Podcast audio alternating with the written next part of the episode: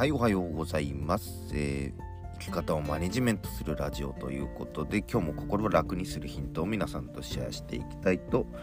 思います。また車内の駐車場からねお送りしておりますのでちょっと声が小さめになるので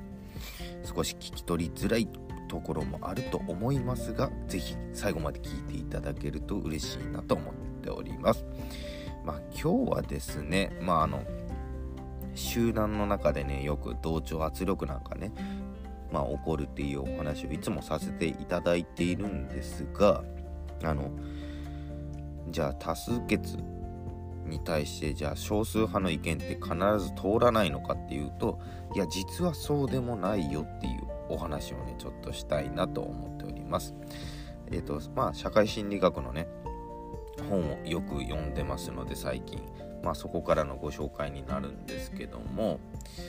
あの、まあ、ある実験でですね、まあ、海外の実験なんですけども、まあ、全部なんでしょうそのスライドで見せる画像がありましてその色を答えてもらうっていう実験で、まあ、全てねあの青に見えるものだったんですけども、まあ、それをね6人の被験者に全部見せるっていうだったんですけども実は6人のうち2人がえっとねその青いまあ青い色って答えるものに対して全部緑だっていうね答えさせるようにしたんですね。でそうすると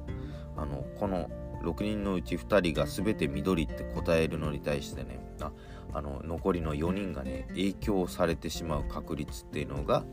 まあ大体3割ぐらい出てきたそうです。これ不思議ですよね。あの実際だったらそのこれはどう考えても青色だろうっていうものに対して、まあ、他の人の影響が出てくると、まあ、実際それもえ実はこうなんじゃないのか？あいつらが言う通り本当はこうなんじゃないのか？みたいなねものに見えてくるっていう。まあこれもあの集団心理をうまく利用した実験かなと思います。で、まあ、比較のためにですねその画像ですね。これ実はあの36枚あったそうでまあ、影響を与えた少数派にはこの36枚全てをね緑と答えてもらったんですけどもまあ比較として、まあ、36枚のうち24枚をね緑って答えたものに対してはあのその意見に対して影響はされなかったそうです。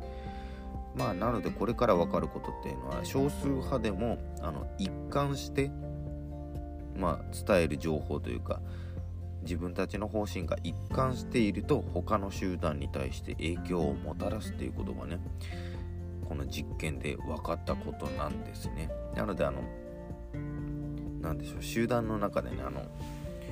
どうしてもその偏りやすいじゃないですか。まあ他の方の意見だったりもちろんそのリーダーがその意見を初めてね語る時にいや俺はこっちだと思って言っちゃったらまあ権力とかに逆らえないんでそっちに偏り出してしまうんですけどもまあ悪い意味で集団ってねそういう偏りやすいっていう、ね、特性も持ちますのでまあどうしても自分の意見をねちょっと何でしょう、まあ、考慮してもらいたいっていう時はまああまり流されずに自分の意見をね貫き通すっていうことも、まあ、少しねあの力がいることではありますがすごく大事なことではあるかなと思いますということで、まあ、メンバーシップ限定放送では、まあ、じゃああの集団においての、まあ、意思決定とかにおいてはじゃあ何が大切かっていうねまあ、リーダーが気をつけるべきこととかをあのお話ししますので、ぜひ聞いていただけたら嬉しいです。ということで、最後まで聞いていただいてありがとうございました。それではまた。